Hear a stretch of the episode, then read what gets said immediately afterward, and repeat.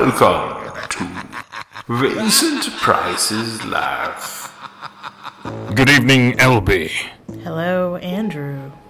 So it's summer. Yes, it's July now. It's hot. Hot. What better thing to do than stay inside? And if you want to go watch a movie, maybe go to a movie theater, air conditioned, preferably, Yeah. or hit the drive in, sort of. I mean, not down here. Way too hot still. yeah, it is. It's like 98 degrees at 10 o'clock at night. Yeah, it's not good. I opened the door just now to put the cat out, and she didn't want to go out, and it was just this hot breath of some Satan. Yeah, I was gonna say a dragon of some sort.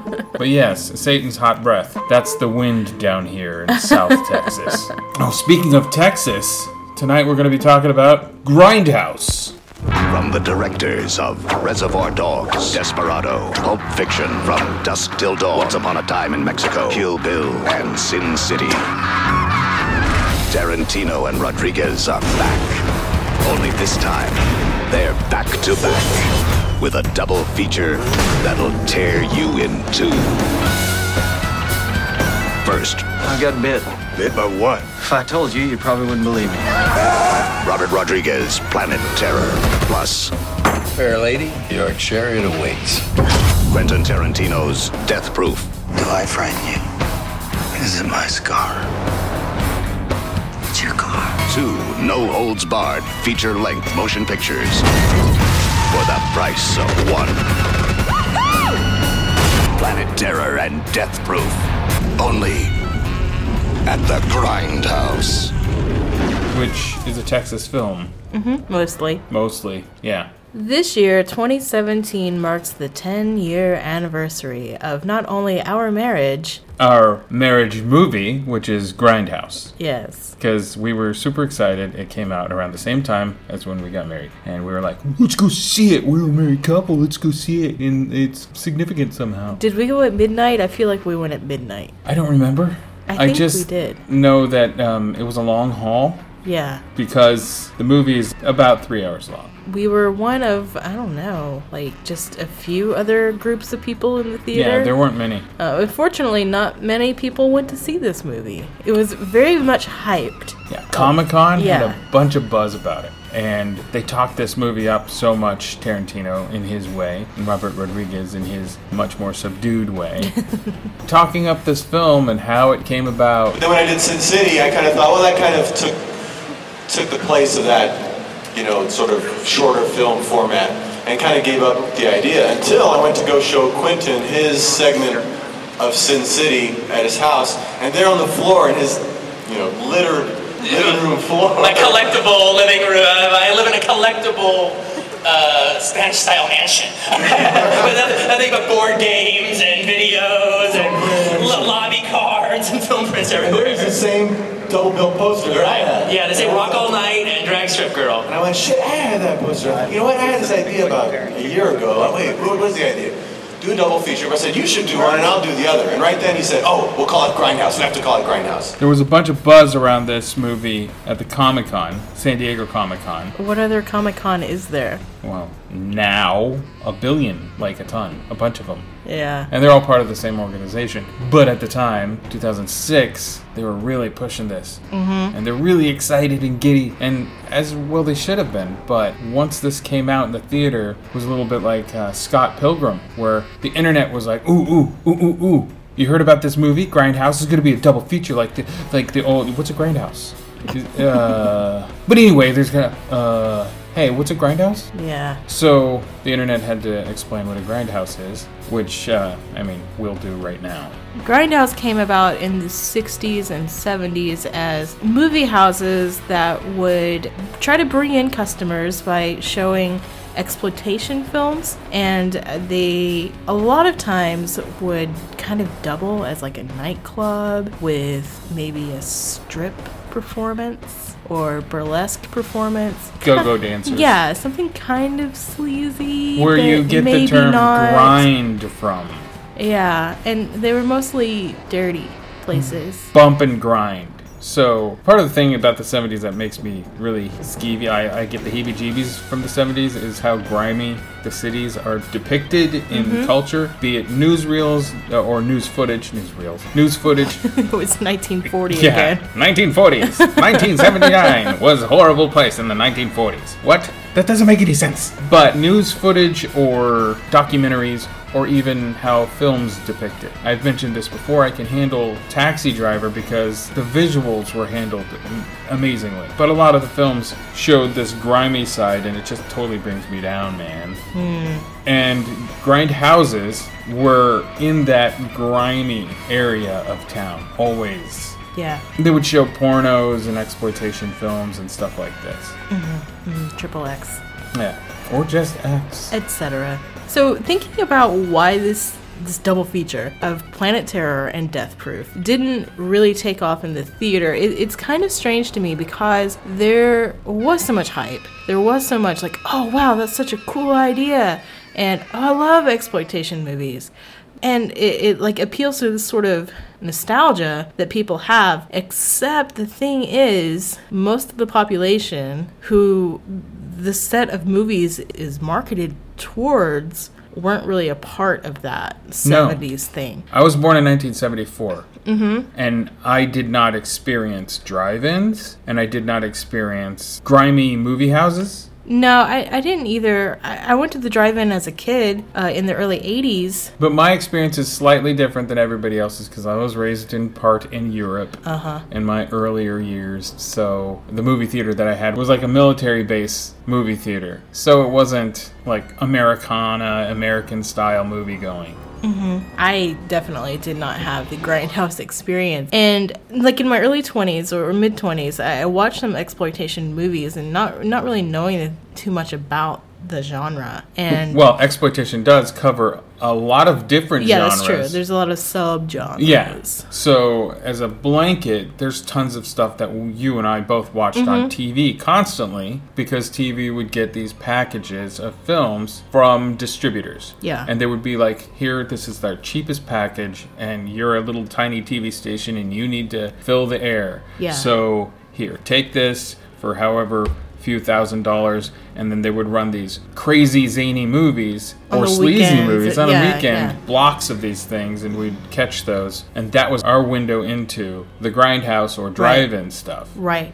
So this set of films really like they're they're trying to market to this this nostalgia base, but it's just kind of uh, it j- doesn't hit that mark. because all those people who they're marketing towards are the younger cinephiles Yeah. who never experienced that or very rarely experienced it and the older folks are just they're just too busy Yeah, th- they don't really want to go see a double feature in a in a movie theater. it's so long yeah. But, you know, I'm not going to fault these filmmakers because it is a really cool idea. it's a good experiment Yeah, it really was. And I, I kind of do wish that it would have taken off. Now, they did make a movie of Machete. yeah of course, and Machete Kills later, but like it's not the double feature. Like the the idea behind Grindhouse was to have a series of double features. Am, am I right? I'm not sure about the series of double features, but I definitely know this movie was in- incepted as two one hour movies. And then they expanded those one hours for the American market into an hour and a half, and for the European market, even longer. Yeah. And separate. So in America, we got it as a double bill. In Europe, they got them as separate films Oh, okay. the extended versions that we got in America on DVD and Blu-ray later, those are the European cuts with extra footage that was cut out with bad film reels and missing scenes Yeah, yeah, yeah. in the double feature. But I think if they were going to continue on with Grindhouse presents Machete, it should just be a single feature. All right. I think that personally because I just don't want to sit in the theater for so long. So the film starts off with a trailer for Machete. They called him Machete. He was given an offer he couldn't refuse. Set up, double crossed, and left for dead. He knows the score. He gets the women. And he kills the bad guys. But they soon realize they just Worked with the wrong Mexican. Action, suspense, emotion. If you're gonna hire Machete to kill the bad guy, you better make damn sure the bad guy isn't you. Machete. Rated X. which is similar to the actual trailer we got for the real film Machete. Right. It's just replacing a couple of Actors, yeah. the real film has Robert De Niro and Shea Wiggum in Mm-hmm. pivotal roles. Well, this trailer has Jeff Fahey and the set designer of these movies in those same roles. Oh, okay. So it starts off with Machete. Which is a really great, like, like a really strong starting off point. M- machete is so cool. I, I, I feel like such a dork saying that, but Machete is really cool. And I feel bad right now because I feel like I should be saying Machete.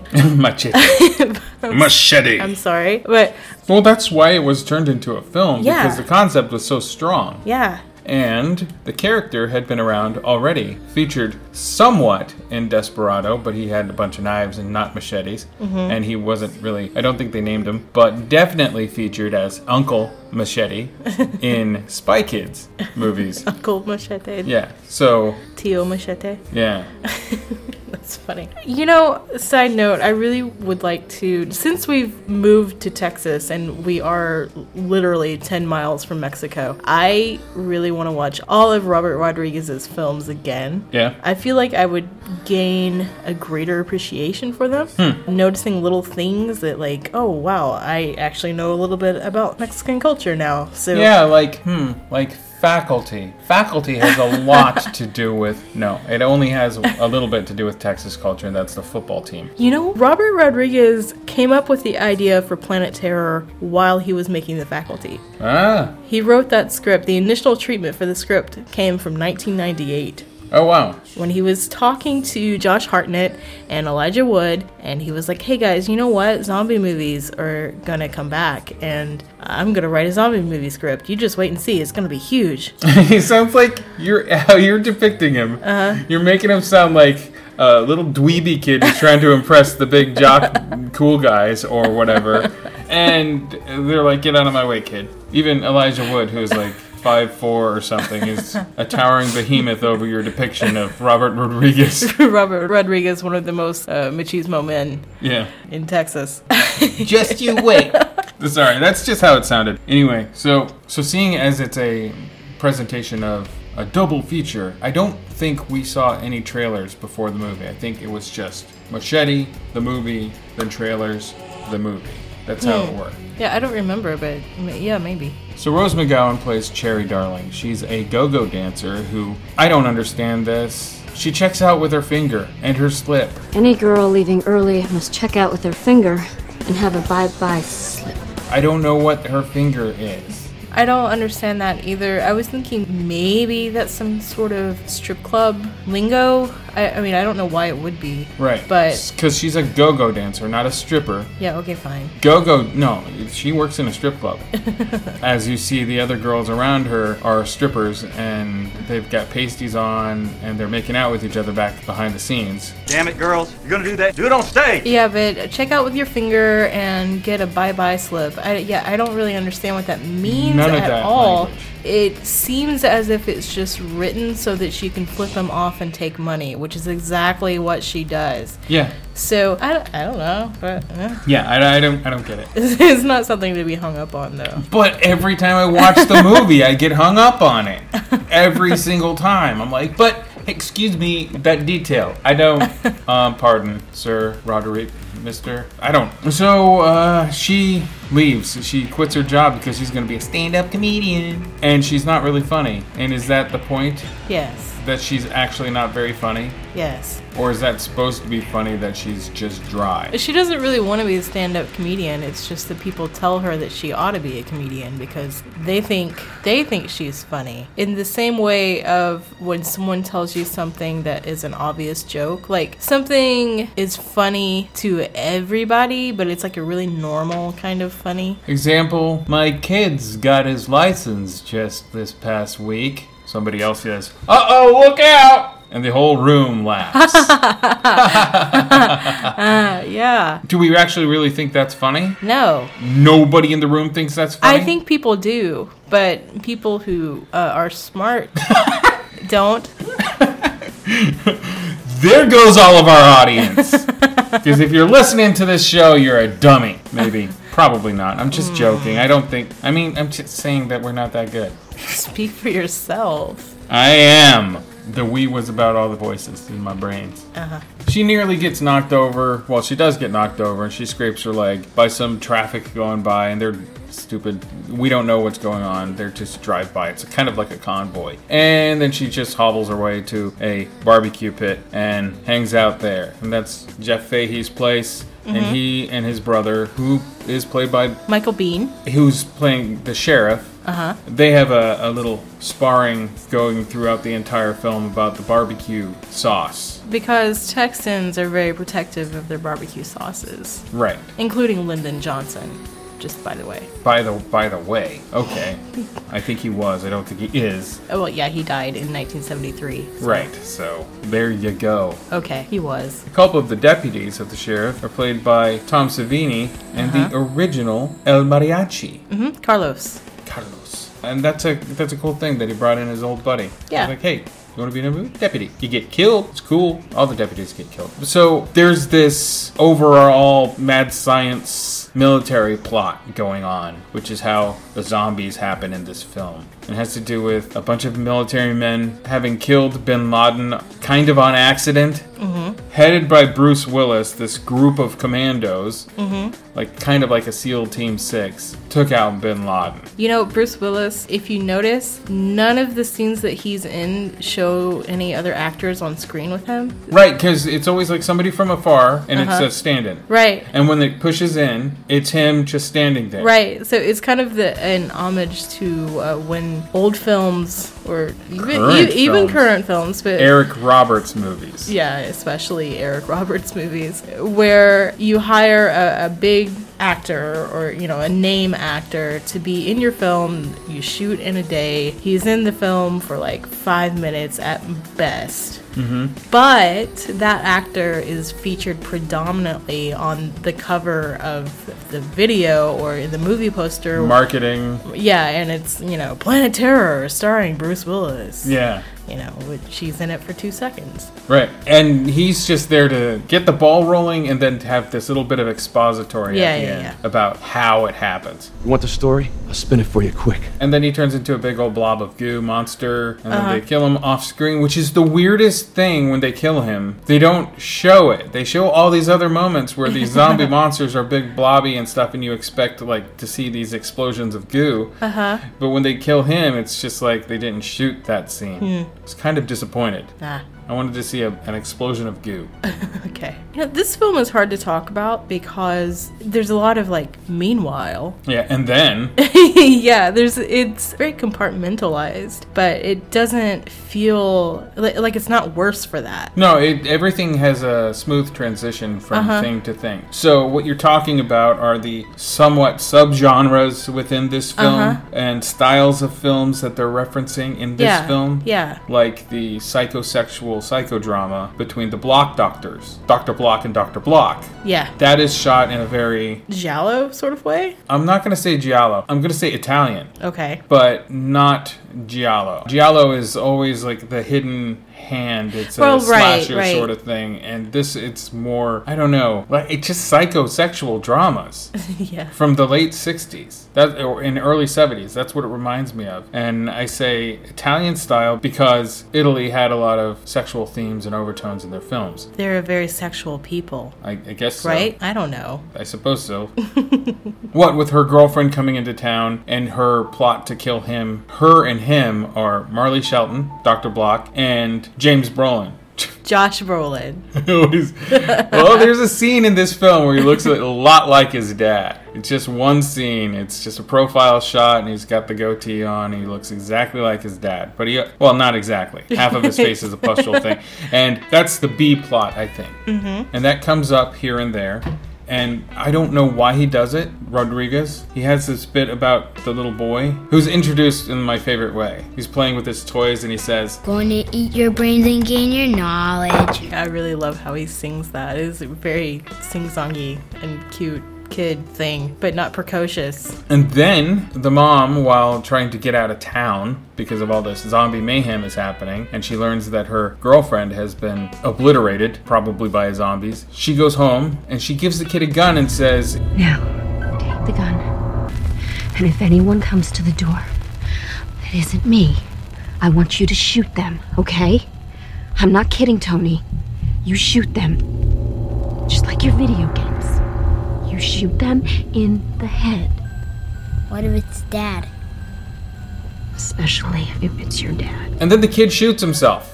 Robert, I understand you don't want kids playing with guns.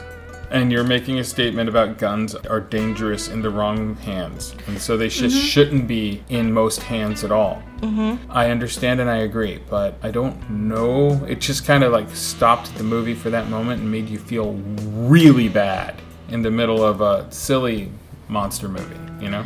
Well, like you said, there's a message to it. You know, the film takes place in Texas, and what is big in Texas other than barbecue? Guns. Yeah, so in this film, guns are everywhere too. Mm-hmm. Freddie Rodriguez's character, uh, El Rey. El Rey, really, he's not allowed to have guns. You know, uh, Michael Bain won't give him a gun. Or, y- you know, like there's a lot of focus on guns in this, and they're really nonchalant about it. And then Tony, the kid, getting his hands on a gun, it really is a statement of guns are serious. Mm-hmm. I don't think I had as big of a problem with that scene a- as you seem to have, but that that's not to say that I wasn't affected by it. Well, you hate children, so.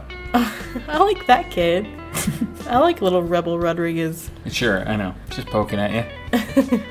So I, I don't know. It- the thing about exploitation films, and this is weird to me because I'm conflicted because I'm not sure whether they're celebrating something or if they're satirizing something. Well, in this, I think they're actually doing both. This came out in 2007, and the cultural climate in 2007 is similar to what's here right now, Mhm. except it was a little lax back then so that this could come out in the theater. And the only way to get this kind of a material into the theater is to present it in a satirical way, Mhm. like Deadpool, rated R, it's douchey. Yes. It's somewhat sleazy, Yes. but it's also presented as satire on all of the above and comic books. So now this movie would have to probably turn up the tongue in cheek way more Uh-huh. in order to be super obvious as to not ruffle certain feathers right now about the sleaze factor and about how women are depicted. Well, I don't know exactly.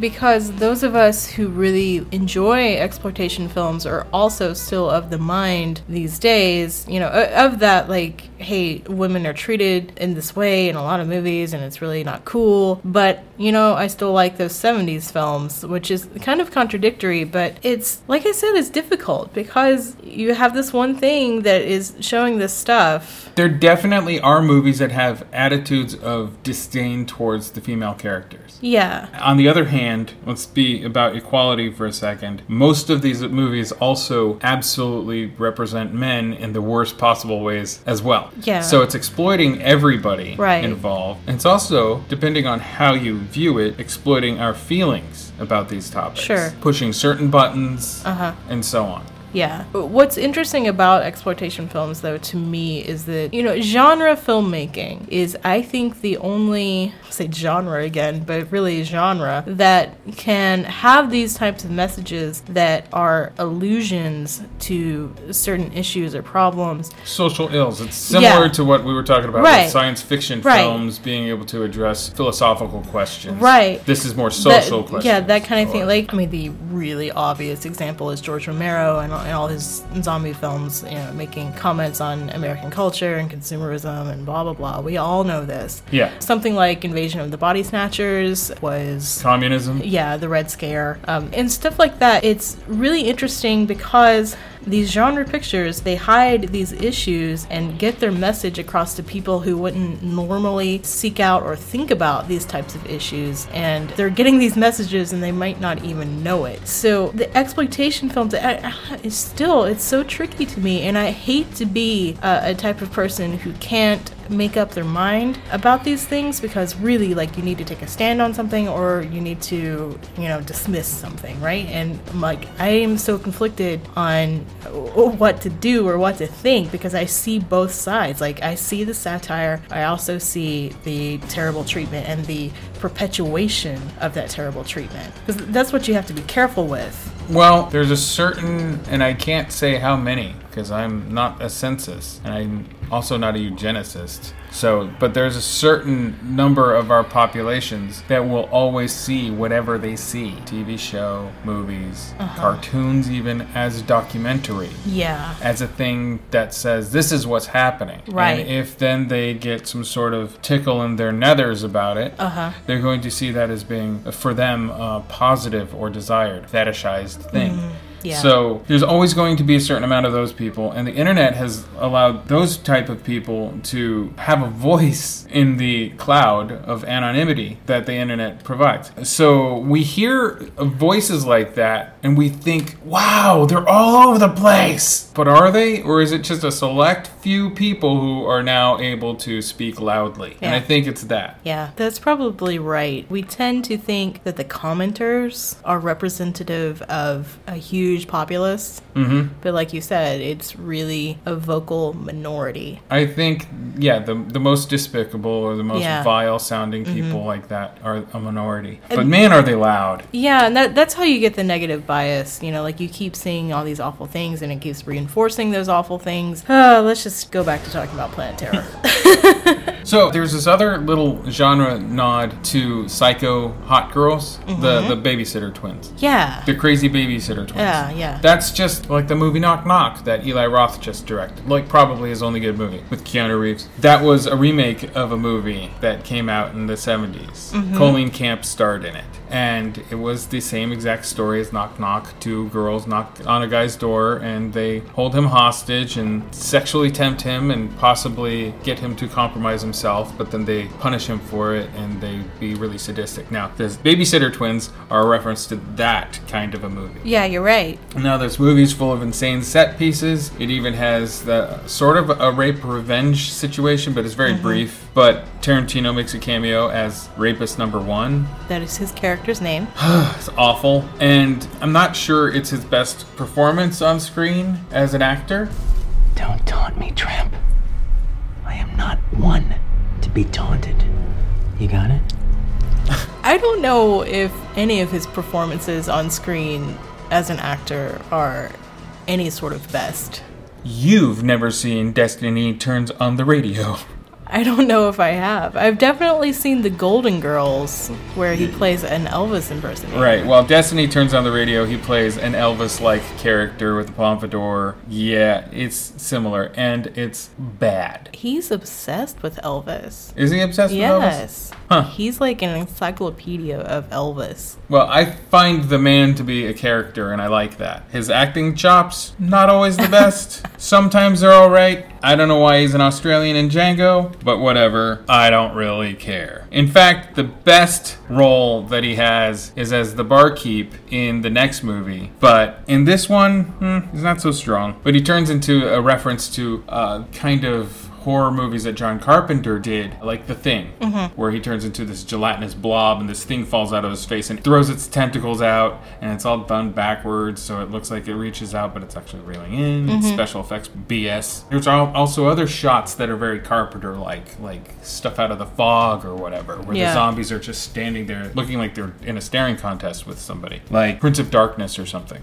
Yeah. Nods. Right. They even use some Carpenter music in this film. Mhm. And that's from Escape from New York. But they use it, it's just ambient sounds, basically, that he produced for that. Mm-hmm. Freddie Rodriguez said that he modeled his performance after Snake Plissken. Really? Yeah. I Which don't is know. really I, funny, I don't know if because- I really see that. I don't see it at all. No. His performance is really funny, though. He's so serious. He's just staring at her, and he leans forward and he says his line. That's my jacket.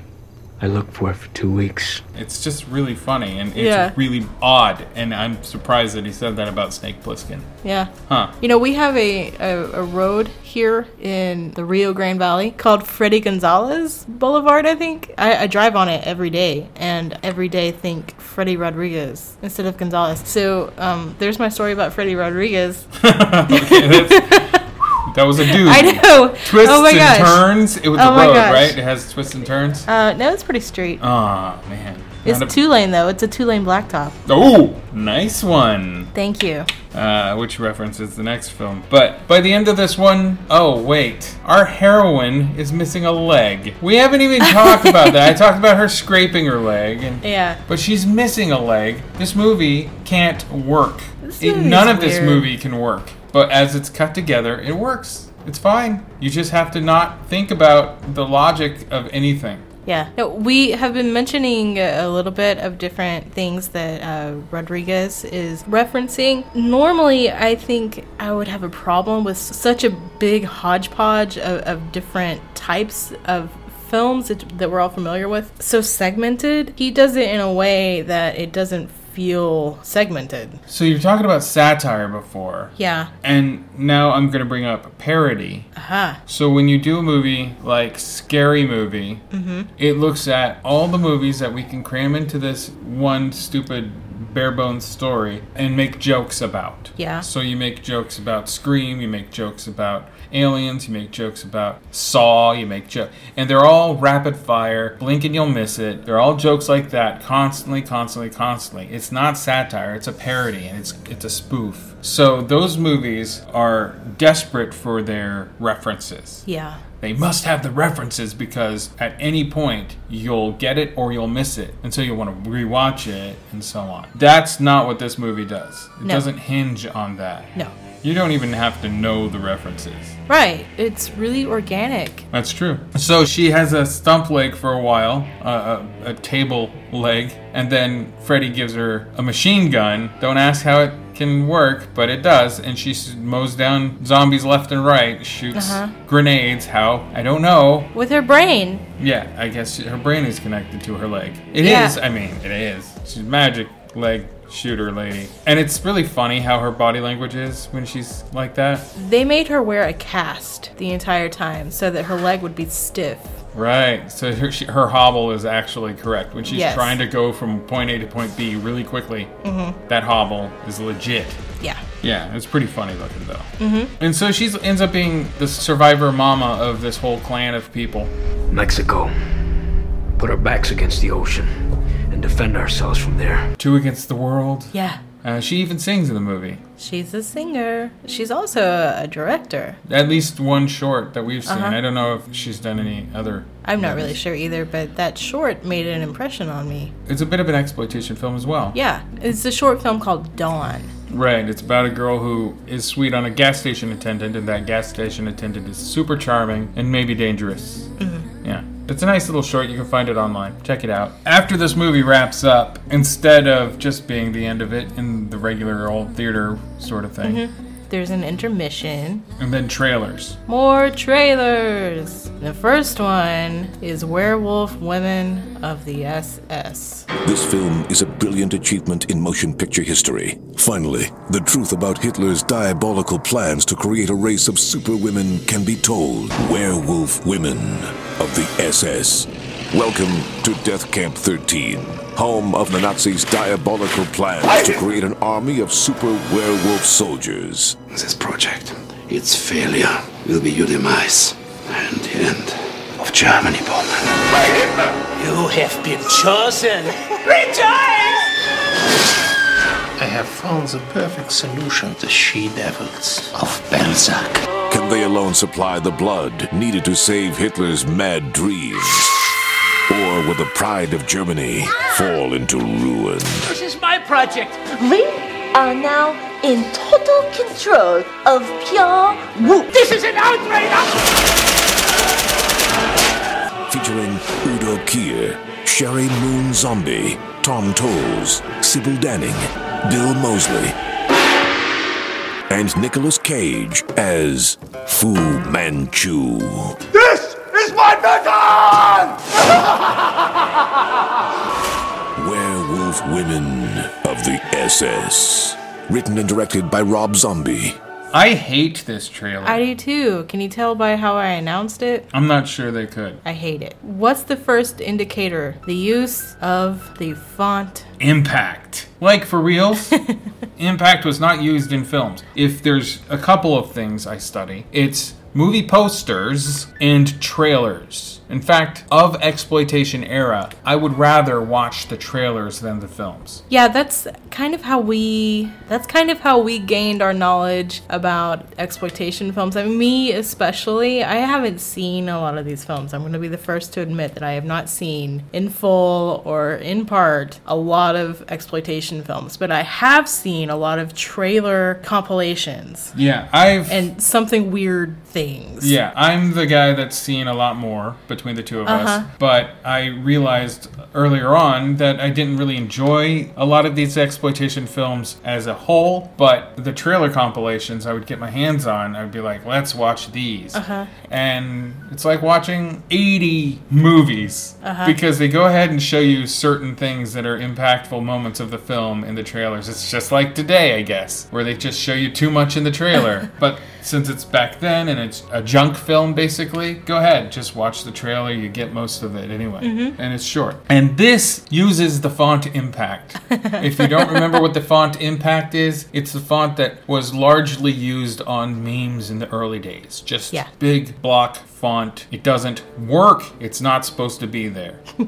and this is Rob Zombie who directed this, who has a huge collection of trash cinema, but he knows better. Well, he knows better, but oh man. Okay. He's also an artist and an illustrator. Remember, he did the MTV sets before for Well- like Headbangers Ball. Yeah, but I mean, doing you know weird art in Beavis and Butthead to America like doesn't make you like have an eye for design. Yeah, true. So what I do uh, in my job being an illustrator is I actually am an illustrator and graphic designer so that I try to cover the design aspect of it because I really love uh, graphic design. I love Mhm. how text can be applied to an image like mo- movie posters. I love the Yeah. exploitation movie posters Yeah, most of them are really great. and they are better than the movie. Yeah. And as Tarantino and Rodriguez said, They always had the greatest posters, but the movies oftentimes, because they were so cheap, couldn't deliver on the poster.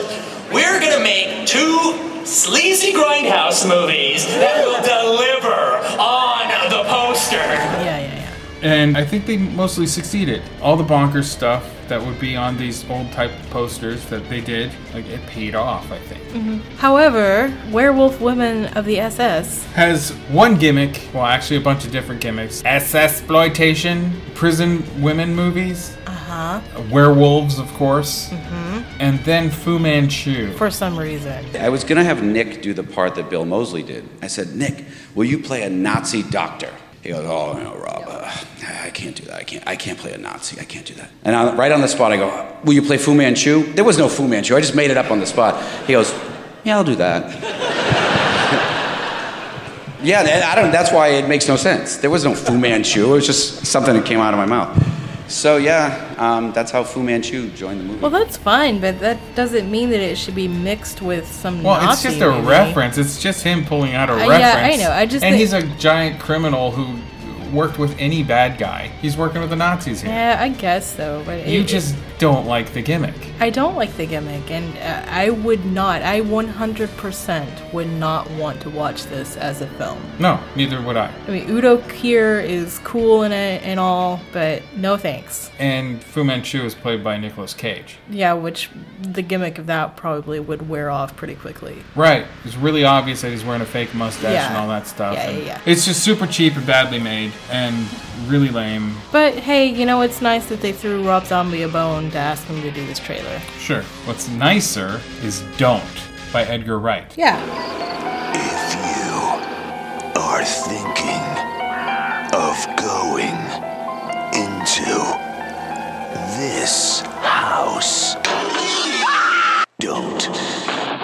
If you are thinking of opening this door,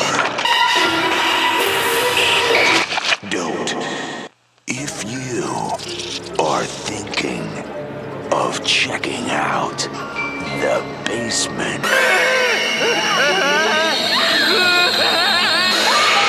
Don't, don't look behind. Don't look inner. Don't look up. Don't look anywhere. Don't scream for help. Don't move. Um, don't even breathe.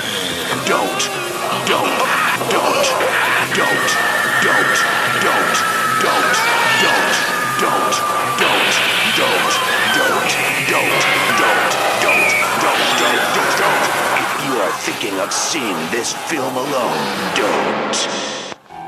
Don't.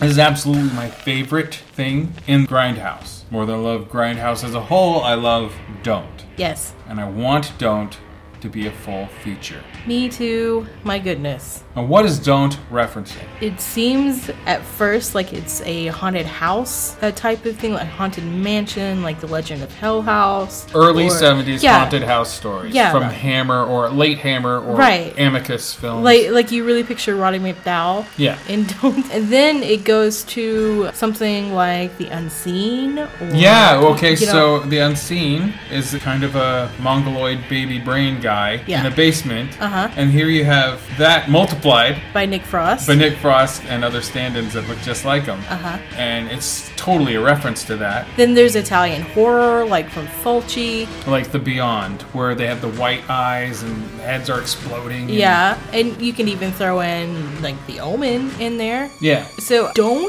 is the one that appeals to me the most. Oh, yeah, 'Cause, definitely. Like that's where my bread and butter is. Yeah, your your comfort food is Yeah. ghost movies. Yeah. Yeah, that's absolutely perfect. And he, he used really good graphic design too. Yeah, he knew everything. He Yeah. knows everything. He I believe he's a graphic designer or at least has talent towards it or at least his brother does and he can Right, communicate right. that with him and they work together like Yeah. that, which they did on Shaun of the Dead at least. Yeah, don't is the perfect representation in this film. Yeah. The next one is almost. The next one seems like it's a Canadian slasher film, like My Bloody Valentine or, or one of these holiday movies. And it is a holiday movie by Eli Roth called Thanksgiving. This holiday season, prepare to have the stuffing scared out of you. Thanksgiving in the town of Plymouth, Massachusetts. The fourth Thursday in November is the most celebrated day of the year. The table is set, the festivities have begun. But an uninvited guest had arrived, and this year there will be no leftovers. Thanksgiving. White meat, dark meat, all will be carved. Thanksgiving. Thanksgiving. Cool it, Judy. Safe. Bobby's here. What? Son of a bitch. Arrive hungry. Happy Thanksgiving, Grandma. Leave stuffed. From director Eli Roth. Thanksgiving. You'll come home for the holidays in a body bag. Eli Roth. It almost gets it right. It gets some things right. The parade was fine. And then I don't know. See, this is the thing. Is Eli Roth making fun of these tropes or does he really really love these tropes? I know. Okay, Eli, I don't. I, I have a love hate relationship with Eli because of this. I think he would be a really cool guy to hang out with, except that I don't at all. It's really weird, okay? And the thing about Eli's filmmaking is okay, why do we go see movies? Do we go see movies to be sickened because there's a bunch of gore and, and just weird, disturbing crap going on? Or do we go to see a movie to see a story unfold? I go see a movie to see the story unfold. But Eli Roth, it seems, makes a movie for the audience to be sickened. Well, he's gotten better as I said with Knock Knock. That wasn't sickening. Dude, we watched The Green Inferno. I know. I That is know. not a good movie. No, it's not a a good movie. Knock Knock is a better movie. The problem with him is that he doesn't understand nuance or subtlety. Yeah, and you know, I think that's because he grew up in the trauma universe. He did. First time that I knew that he was actually way into the trauma style stuff, that he had a history with that, was the release of Bloodsucking Freaks on DVD, and he did a commentary. And I'm like, but this is the director of Cabin Fever. Mhm. Like, what? And that commentary was done before Cabin Fever. So I'm like, what? Who's this guy? I guess he loves that schlock. He's a resident of Tremaville. Yeah. So Thanksgiving ends with the killer who's dressed as a pilgrim Pilgrim. humping the head of one of his victims at the Thanksgiving table, and it just Like, why? I mean, is is that funny? I mean, I I guess it is. it's it's so ha ha ha because look at your re- reaction, Yeah. especially my reaction because guess what? I don't like a whole lot of gross things. I can handle tons and tons of monster gore, Mhm. rubber suits, fake intestines, sausages all over the place. I can handle things, but when you're being disgusting for the sake of being disgusting, I respond appropriately.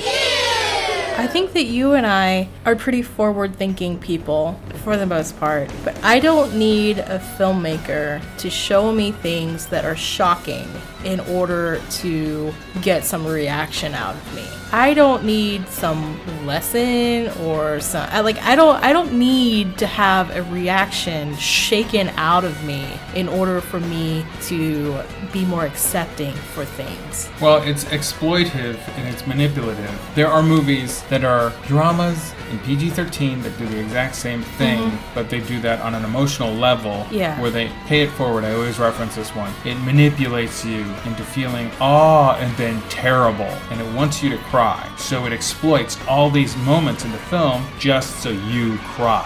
In the same way, gore type film will have these moments just to get you to vomit. Yeah. You can't help from reacting that way. Yeah. And it's there to shock you. Right, but like I'm already cool.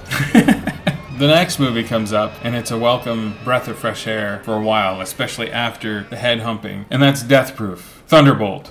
Buckle up, because a new kind of terror is coming at 200 miles per hour. Ladies, we're gonna have some fun. There are few things as fetching as a bruised ego on a beautiful angel. Is that cowboy wisdom? I'm not a cowboy, Pam. I'm a stuntman. Quentin Tarantino's Death Proof. This car is 100% death proof. Only to get the benefit of it, honey, you really need to be sitting in my seat. I say that because there's a little screw up with the film at the beginning, deliberately, I suppose. And it gives the alternate title to this film, which is Thunderbolt. Now, you have some issues with Death Proof. I do. When I first saw Death Proof, and I've seen this maybe three or four times now, the first time I saw it, I really hated it.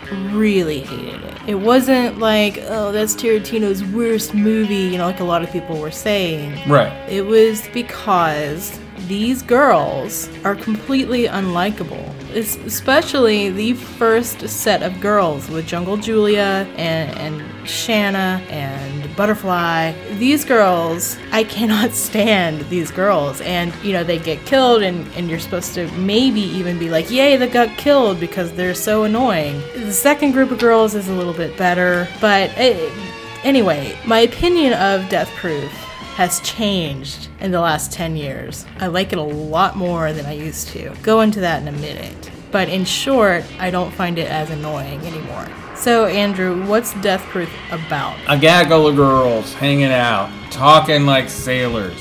Just, I don't know. This is a question that I have. When you're out with your girlfriends, Yeah. maybe you guys can answer this in the audience. Email us and tell me, and tell me I'm an idiot for not knowing this, or that, what? Nobody talks like that. Do you and your girlfriends, you can answer me right now, LB, audience answer me later, talk amongst your f- girlfriends with language that would make a sailor blush, constantly talking about who you made out with or did you F them, etc., and so on. No.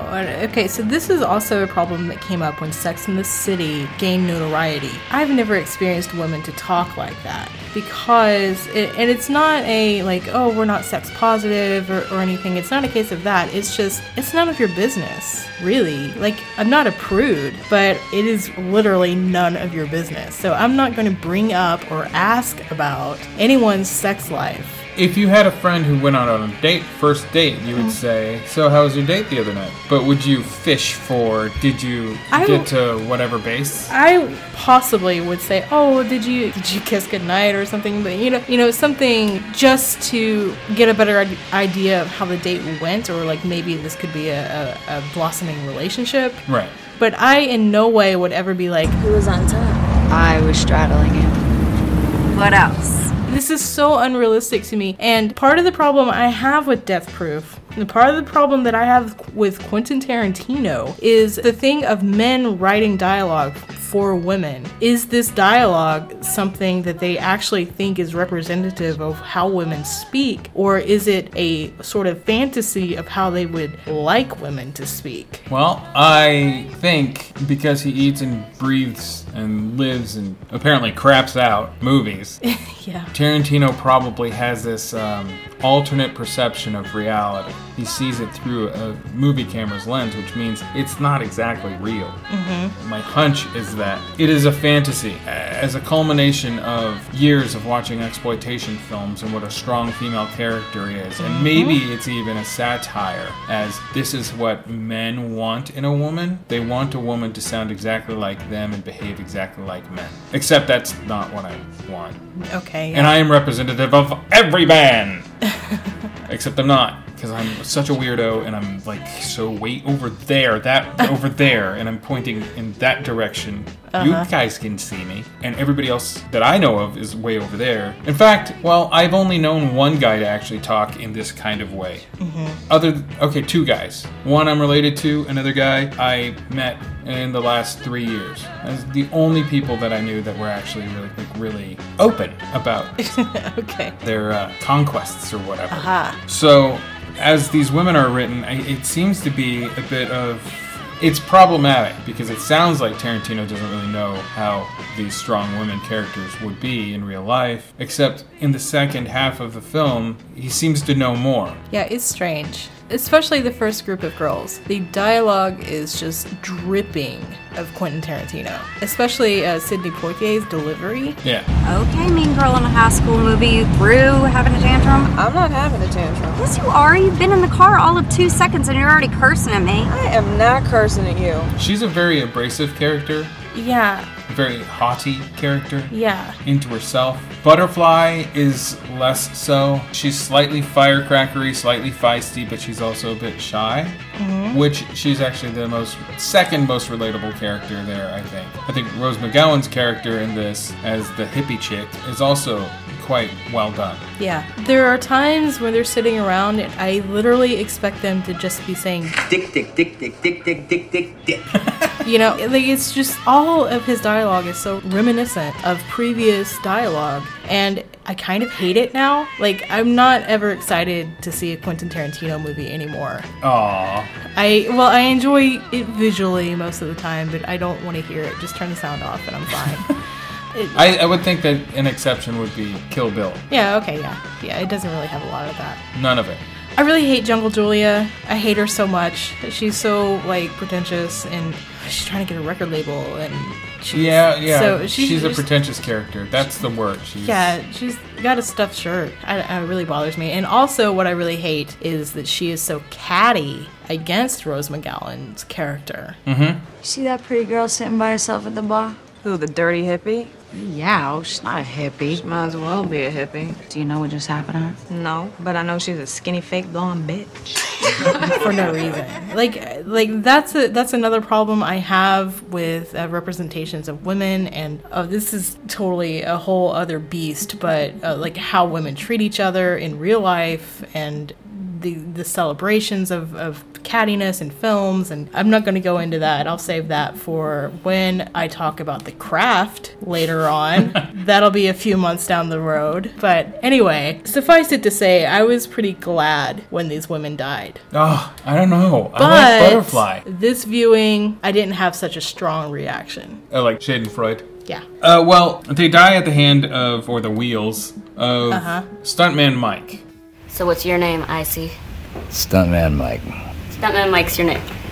you ask anybody. Hey, Warren. Who is this guy? Stuntman Mike. And who the hell is Stuntman Mike? He's stuntman. who's played by Kurt Russell. Two in the first half, perfect charm. And then he undoes that charm by being really dorky. Uh huh. But he's so charming. All of his scenes, yeah, he's just oozing charm. And you would think he's like a bad, big bad wolf kind of dangerous, kind of charming guy just by how he looks. He's got the scar on his Mhm. face and he's got the pompadour.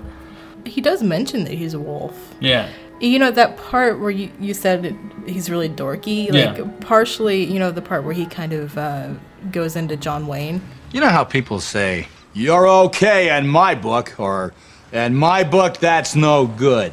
Well, I actually have a book. Kurt Russell did that because they were doing that scene over and over so many times. He was starting to get bored, and so he just did one take where he was like, "I'm gonna do John Wayne," and then you know Quentin was like, Perfect. "Please keep doing this."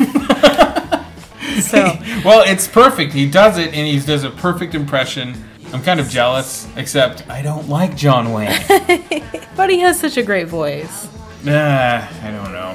I- iconic. Okay. Yeah, iconic. Yeah, re- very recognizable. If you've ever seen one John Wayne thing, if you've Mhm. ever seen Gremlins 2, you'll recognize John Wayne's voice. But here he does so charming uh, a performance, and he ends up being, um, as they say, an axe murderer or a slasher. Death Proof is weird because the first part of the film, Kurt Russell as stuntman Mike, he's not exactly the villain. It's more of the car. Like the car is a character. So it's like a shark. When when you Yeah. see the shark in the ocean, you're seeing a shark fin, and it's like donna, Yeah, yeah, yeah. And when Butterfly sees the car out in front of one place, she just sees a profile of this menacing car, and she takes note. Yeah. And then she sees it again in the parking lot, and she's like, "Wait a minute!" It's Right. like the shark is getting closer. Yeah, yeah. So the car is stalking them. And that's kind of cool. Yeah, and I actually like the extended cut, the European cut, because you get- actually get more stalker moments. And Mhm. I'm, I'm not keen on being a stalker, that's not what I'm saying. but you get more insight into what's going on. You can Uh-huh. even possibly try to find out clues. Yeah. He is a stuntman. These people do work for movie directors and no movie directors, and there's always some sort of movie connection with him Yeah. and the girls that he's stalking. One girl in the first half of this is trying to date a movie director. So there's your link, I think. Mm-hmm. So he hunts them down and then wrecks into them with his death proof car, and he survives. Right. And Earl McGraw, who we first saw in From Dusk Till Dawn, Data head. Mm-hmm. he shows up with son number one. That's his real son, by the way. And he's got this big old hunch. Well, what we have here is a case of vehicular homicide. That old boy in there murdered them pretty little gals. I mean, he used a car, not a hatchet, but they did just the same. Yeah, he says it's a sex thing, which it probably is in some weird way. But he can't really prove it, so he's just like, okay, well, we're not going to charge him, but we're going to ship him out of Texas. Cut to second half of the film takes place in Lebanon, Tennessee. Yep. Except it doesn't. It's shot in California. Every time I've watched this movie, I've been trying to figure it out. Does this look like Tennessee to you?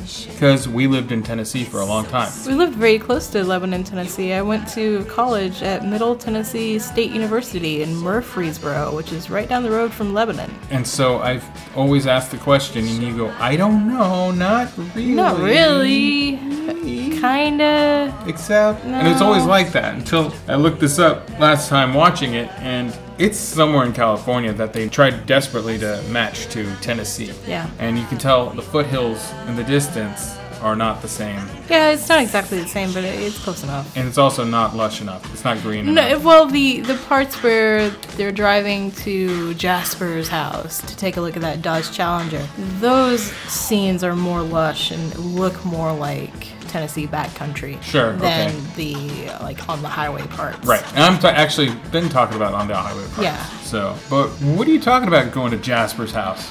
Okay, so the second part of Death Proof is uh, we're following another group of women who, uh, two of them are stunt women. One's an actress and one is a hairdresser for a movie set. And they have decided that they want to check out this car for sale. As of yesterday, for sale in this town, some dude is selling a stock 1970 Dodge Challenger with a 440 engine and a white paint job. Oh, uh, Kowalski. Kowalski from Vanishing Point. Mate, it's a classic. If I can get this guy to let me drive it without him, I will blow the doors off that bitch. What's Vanishing Point? What's Vanishing Point? Vanishing Point is a fantastic film. The original. Viggo Mortensen starred in a remake that was shot for Fox TV. Why? Anyway, not the same. The original's pretty great. I always got them confused. Tulane Blacktop, which is pretty boring, with Vanishing Point. I was like, Yeah. why am I going to want to watch Vanishing Point? Is that really boring? Oh, wait, they're two different titles. I'm an idiot.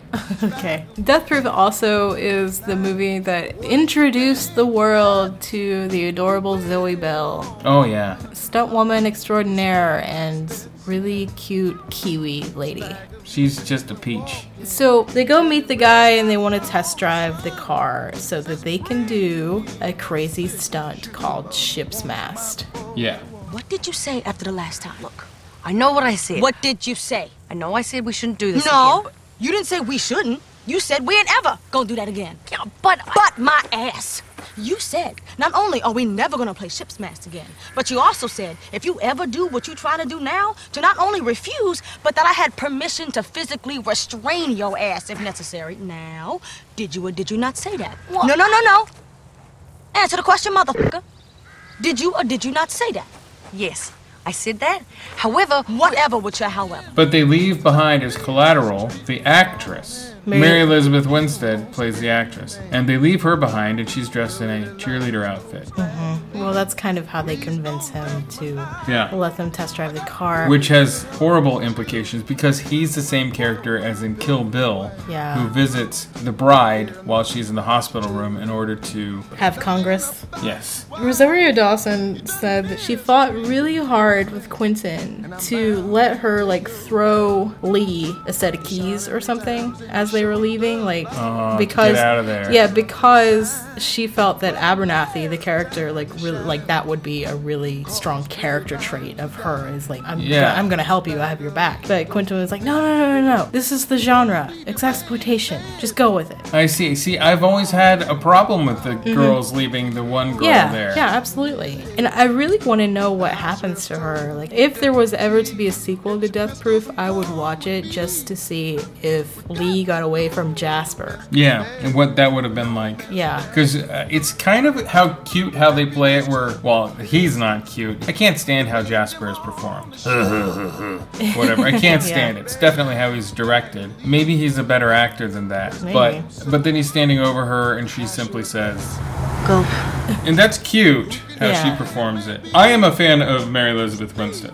I like most of the movie roles that I've seen her in. Mm-hmm. She's one of those that is a genre staple, except she doesn't do dumb genre movies. Yeah. Even like what you might consider her dumbest are pretty strong, like the Final Destination movie. Or, that she Bla- was or in. Black Christmas. Black Christmas. I wouldn't consider that dumb. I will go on record and defend Black Christmas 2006 till my dying day. Yeah. It's enjoyable. But yes, I'm, I'm with Rosario. I would totally want that character. I would be like, yeah, okay, go ahead. Do it. I would shoot it at least. Yeah, okay. And if it doesn't work for the scene, then I would cut it out. So what ensues is they take this car out.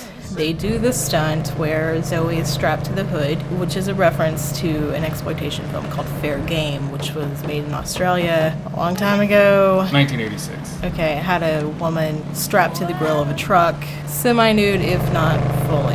So Zoe is hanging on to a couple of belts. Well, she's- With her back to the windshield. Yeah, and they're driving really fast, and it's really fun and cool, and she really loves it. Like, this is a thing that they really enjoy doing, except they know that it's, like, hella dangerous. The most dangerous. And as this is happening, Stuntman Mike, who has been stalking them, Yeah. taking photos and. uh, Right, which in the theatrical cut, we see only a moment where he stalks them, just with the camera once.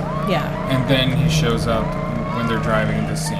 Now, in the extended cut, there's this longer sequence, which I really appreciate. You get to hear Mary Elizabeth Winstead sing a song that was actually in the previous half of the film. Yeah. And she's singing along to it on her Walkman or iPod.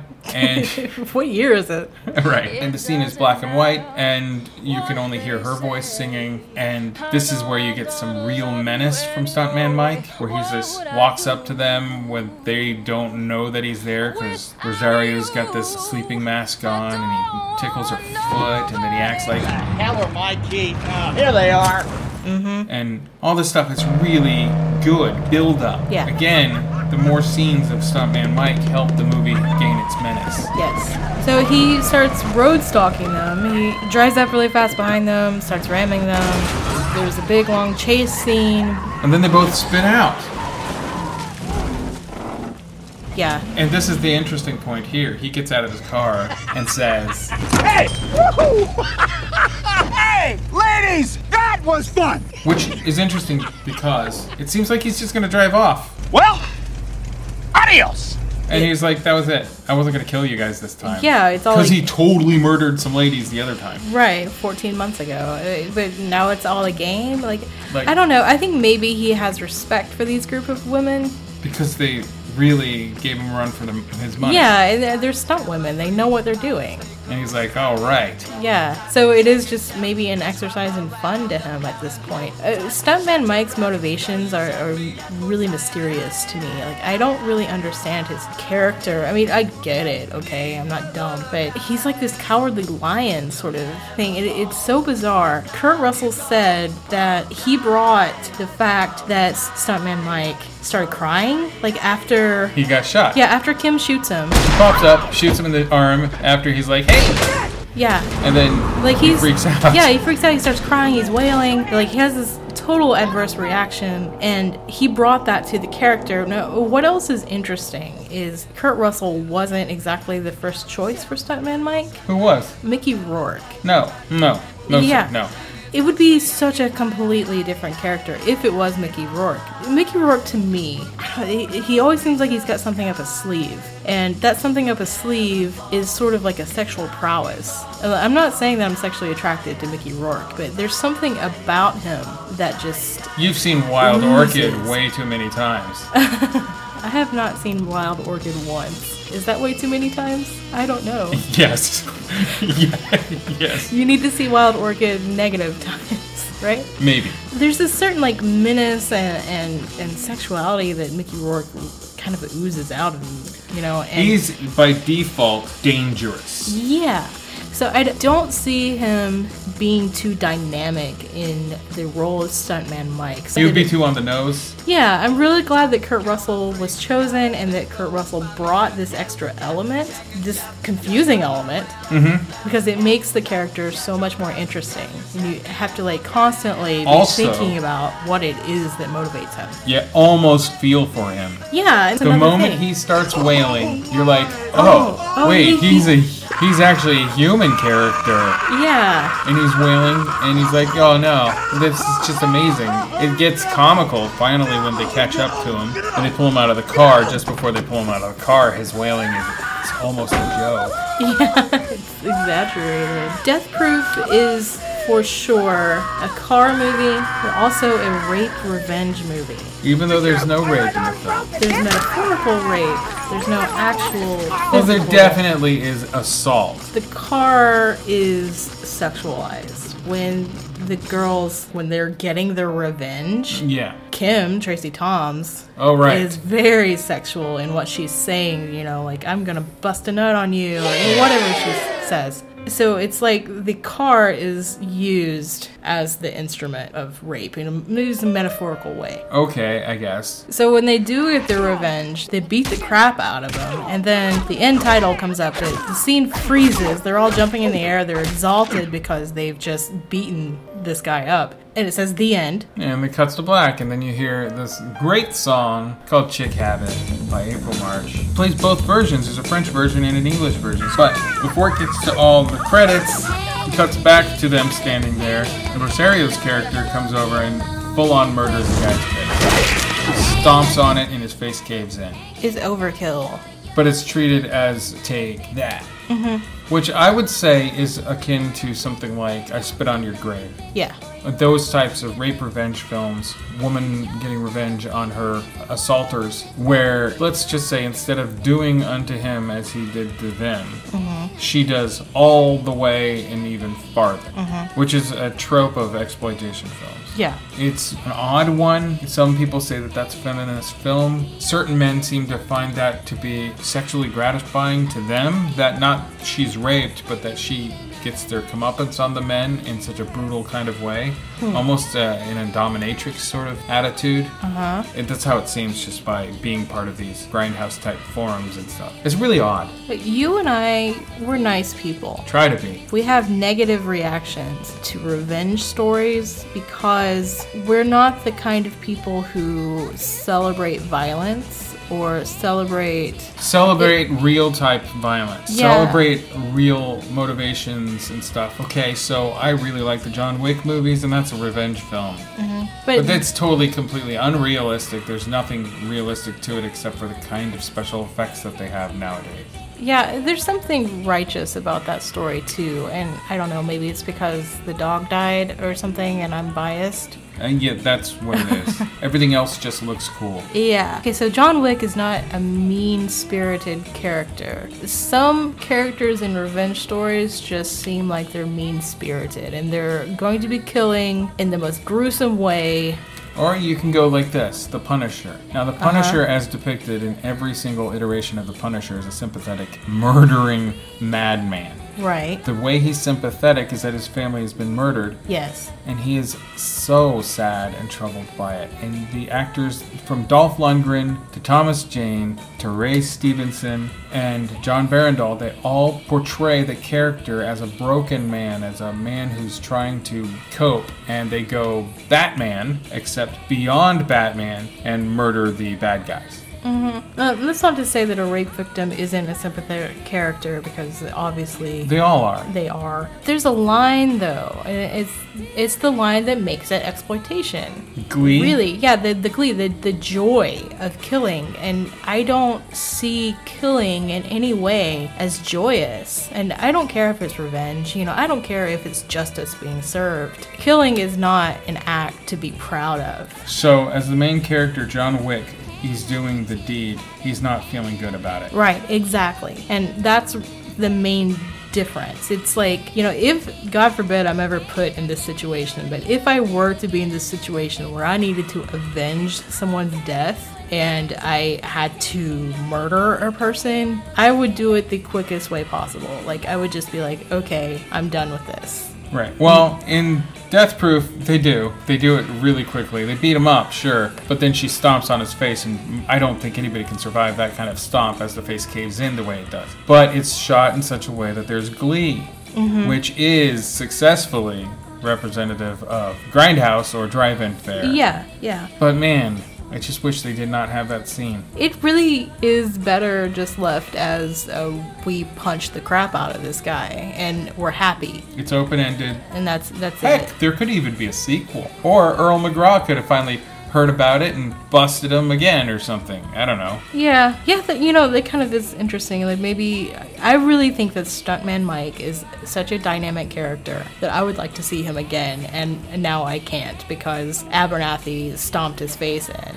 Yeah. So, I mean, there's things to love about these movies. Yeah, And there's things to not love. That's one of them. I overall really do appreciate these movies. So we watched all versions of the film, and I think both of our opinions have changed over the years as to which one we prefer. Not just of Yeah. the extended cuts, but of the overall two films that are involved in each. Yeah. I used to really like Planet Terror a lot. I kind of find Planet Terror to be a little bit boring. now. Tedious. Once you've seen it, the first time it's really amazing and, and great and f- exciting and fun, and you don't know where it's going, and it's just crazy and, and cool. Then you watch it again to like fully absorb it, and then after that, yeah, it's tedious. Whereas with Death Proof, my opinion of it has really, really changed. Like, it, I think, is my favorite of these two now. Yeah, mine too. And it's a much more complicated film. It really, really is. And you know, the first time you watch it, you might not pick up on these things. And the thing about it is, okay, I know we mentioned earlier how we're not exactly 100% on every exploitation film ever, especially, Right. especially me, but I do know that Death Proof is very nuanced in its references. And that's kind of part of its brilliance. And the thing about the girls, it doesn't bother me as much as it did. I think even though it still does bother me in a way, like it doesn't take away from the film. Like I understand that that's just their characters and it's not supposed to be a representation of how women are exactly Right. which I really took offense to the first time, I think. I was like, man, this is not how women are. This is not how girls talk. This is not how we behave, blah, blah, blah. You know, like, so I kind of understand more that it, it's more of a satire, it's more of a, like, kind of a joke. And I've lightened up about it, so I think as a whole, it's a much better film than I had thought a long time ago. Yeah, I agree with you. I just always have a negative reaction, not to strong women, but to mean girls. Yeah, okay, well, that's the other thing is the women who are strong women take on the characteristics of a man, and that's how they gain their strength, and that's really naive. You and know? I'm thinking maybe he was writing it based on exploitation, not necessarily that that's what he thinks women are. Because, well, he doesn't. Because as we saw in Kill Bill, the bride is much more faceted yeah, than these girls. yeah. So I think he was just really referencing hard that kind of chick. Probably. But I don't hate it anymore, so there's that. Well, I never hated it, but I like it a lot more. And yeah, Planet Terror lesser, but uh, the 14 year old and everybody would love Planet Terror Mhm. over Death Proof. And I think that's actually how I was watching it back then, was from that whole if I was a kid, this would be amazing. Yeah, that and it it seemed less abrasive. I mean, I mean, ugh, okay, there's a lot of like really gruesome stuff in Planet Terror. There's a lot of gore, and it's basically the grossest movie I've ever seen. But somehow I'm not offended by it. It's Right. not. It's not your uh, society body horror or uh, Let's be gross to be gross, or an Yeah, August yeah, yeah, Underground movie where it's just found footage of serial killing. right. So it, um, There's a a lot of goo and a lot of bulbous, gross, blistering makeup, and it's just really disgusting. Uh huh. And it's kind of funny in that way. Yeah. So, yeah, there are things to love about both of these movies. We like Death Proof more. I'm glad we watched them again 10 years after the fact. I am too. Yes. Let's do it another 10 years. 20th anniversary of Grindhouse and our marriage. Right, hopefully. Ugh. I just jinxed us. I, I totally have a problem with jinxing things. No, you don't. I do. No, you don't. So, thank you again, everybody, for listening. Please don't forget to like and subscribe to us on iTunes. Leave us a rating or a review. Leave us a review. We really need them. Go to our Facebook and give us a like. Go to our Twitter and give us a follow. Retweet. Do all those awesome things that people do for other people because they support them and are friends. But you know what? Only if you want to. So, until next time, we bid you good night. Au revoir. Blah, blah. Good night, everybody. This podcast is brought to you by Ouch My Ego. Visit ouchmyego.com. Ooh, ooh, ooh, ooh, ooh. That doesn't make any sense.